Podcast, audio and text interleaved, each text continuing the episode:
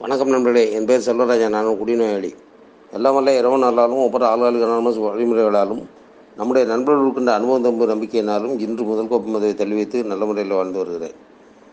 இன்று நம்முடைய ஏஏவின் நானூற்றி ஏழு பொன்மொழிகளிலே மூன்றாவது பொன்மொழி லீவ் அண்ட் லெட் லீவ் வாழு வாழவிடு என்ற பொன்மொழி எனக்குள்ளே தருகின்ற உணர்வுகளை உங்களுடன் பகிர்ந்து கொள்கின்றேன்.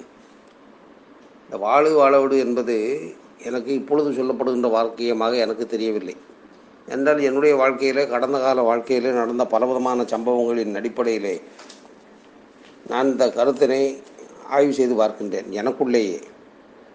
அதாவது நான் கடந்த காலத்திலே முழு குடிகாரனாக இருந்த குடிநோயாளியாக இருக்கின்றேன் என்பதை உணராத குடிகாரனாக இருந்த வாழ்க்கையிலே தினசரி மதுக்கடைக்கு செல்லும் பொழுது ஒரே குறிப்பிட்ட கடைக்கு தான் செல்லுவேன். ஒரு நாள் அந்த கடையில் இருப்பவர் கூட என்னை கூப்பிட்டு இனிமேல் நீ இந்த கடையில் வந்து குடிக்க வராதே என்று சொன்னார். நான் அவரிடம் கேட்டேன் நான் ஏன் உங்களுடைய உங்களுடைய கடையில் குடிக்க வரக்கூடாது? நான் என்ன பணம் தொடாமல் போய்விடுகின்றேனா? அல்லது வேறு ஏதாவது பிரச்சனை இருக்கின்றதா? கடன் வைக்கின்றேனா? என்றெல்லாம் கேட்டேன். அதெல்லாம் இல்லை. இங்கு பிரச்சனை என்னவென்றால் நீ குடிக்க வருகின்றாய் குடித்து விட்டு குடித்த பாட்டிலை தூக்கி அங்கு இருந்து இங்கே இருக்கின்றாய் இங்கிருந்து அங்கே இருக்கின்றாய் உன்னை போன்ற ஒரு மனிதன் குடிக்க வருவதால் பத்து பேர் குடிக்க வர முடியாமல் போய்விடுகின்றது. உனக்கு ஒழுங்காக குடிக்க தெரியவில்லை. யார் சொன்னது? ஊருக்கே மதுபானம் விற்று கொண்டிருக்கின்றான் ஒருவன் அவன் சொல்லுகின்றான் என்னை பார்த்து உனக்கு குடிக்க தெரியவில்லை என்று. உனக்கு ஒழுங்காக குடிக்க தெரியவில்லை. எனவே நீ இனிமேல் இங்கு குடிக்க வராதே என்று சொன்னான்.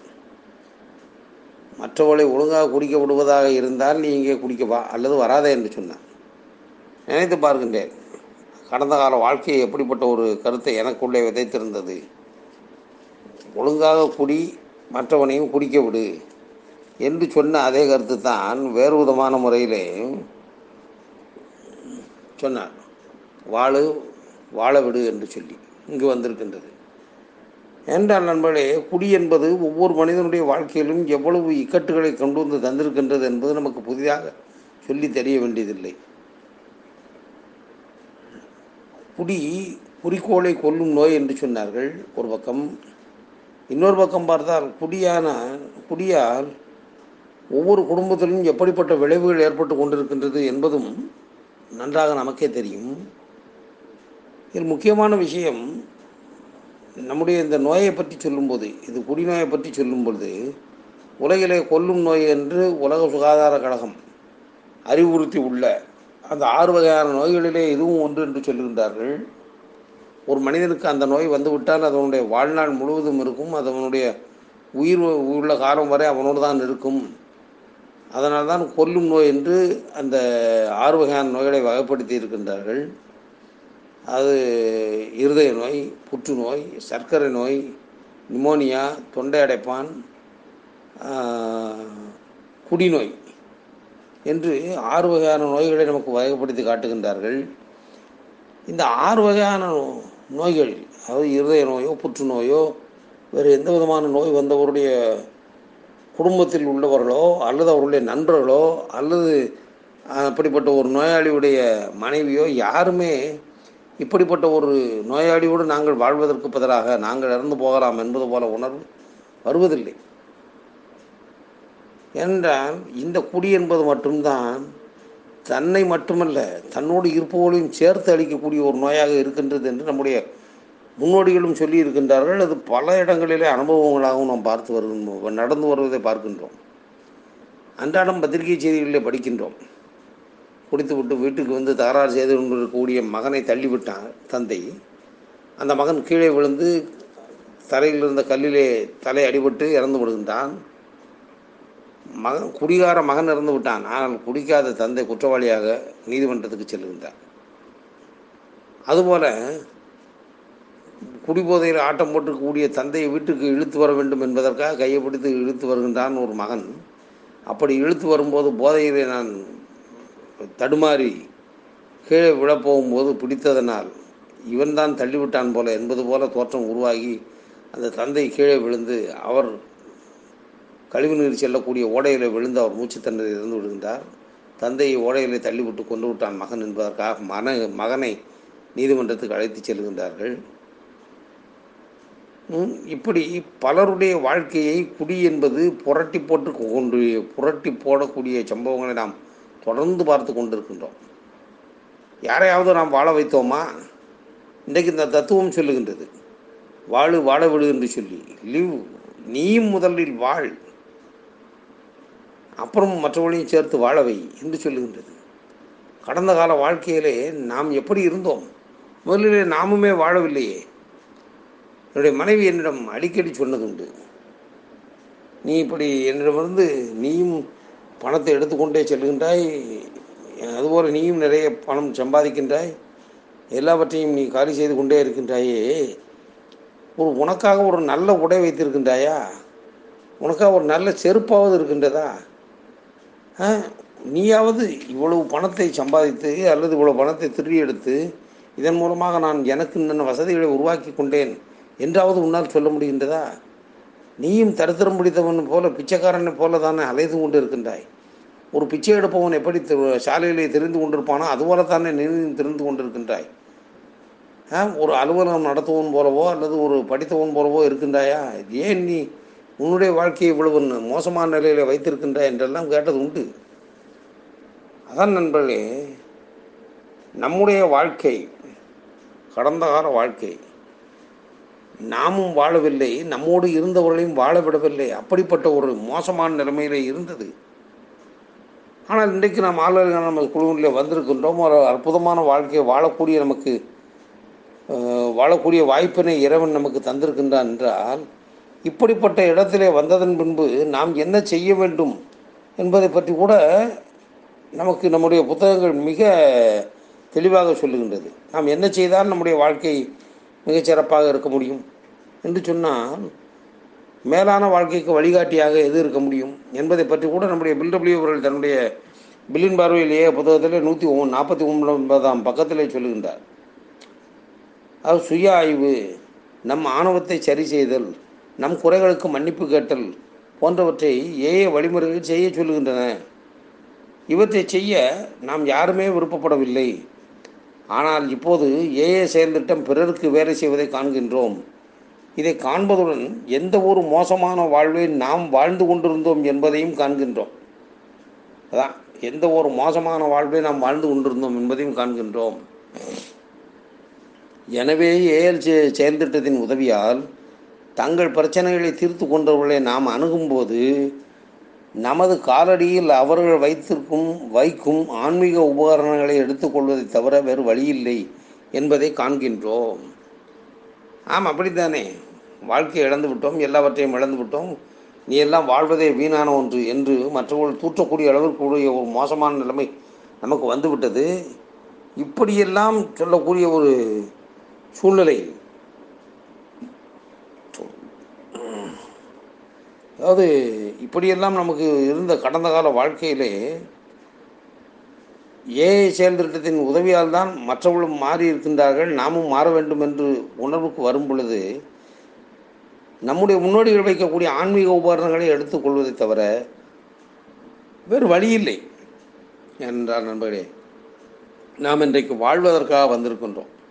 வாழ்க்கை என்பது எவ்வளவு எளிமையானது எவ்வளவு அழகானது என்பதை புரிந்து கொள்ளுகின்றோம். ஆம் அதிகாலை வேலையில் எழுந்திருக்கின்றோம். நம்முடைய உணர்வுகளை பார்க்கின்றோம். இன்றைக்கு நம்முடைய நண்பர்களிலே ஒருவர் சொல்லுவார் என்ன இன்றைக்கு கொசு கடிக்கின்றது?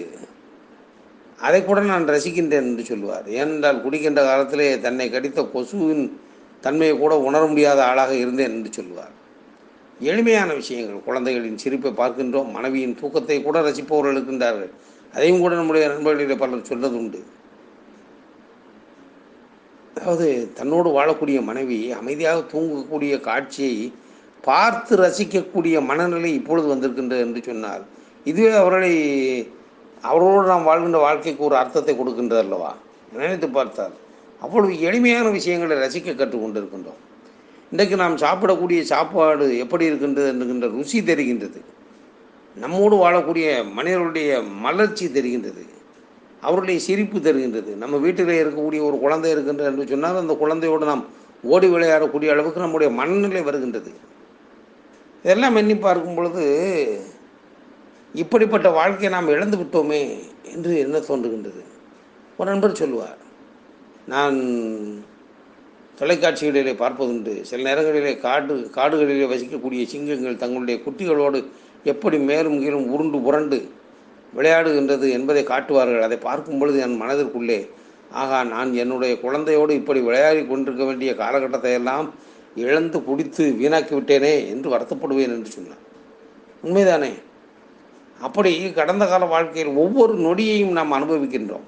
அனுபவிக்கும் பொழுது அதிலும் இன்றைக்கு வீட்டிலே சிறு குழந்தைகளை வைத்திருப்பவர்களுக்கும் இந்த அனுபவம் நிச்சயமாக இருக்கும். அந்த சிறு குழந்தைகள் ஏதோ அவர்களை பெரியவர்களாக எண்ணிக்கொண்டு நம்மிடம் வந்து ம் நீ இதை செய்வாயா? நீ அதை செய்வாயா? என்றெல்லாம் அதிகார தோரணையிலே பேசும் பொழுது நம் மனதிற்குள்ளே ஒரு சிரிப்பு வருகின்றது.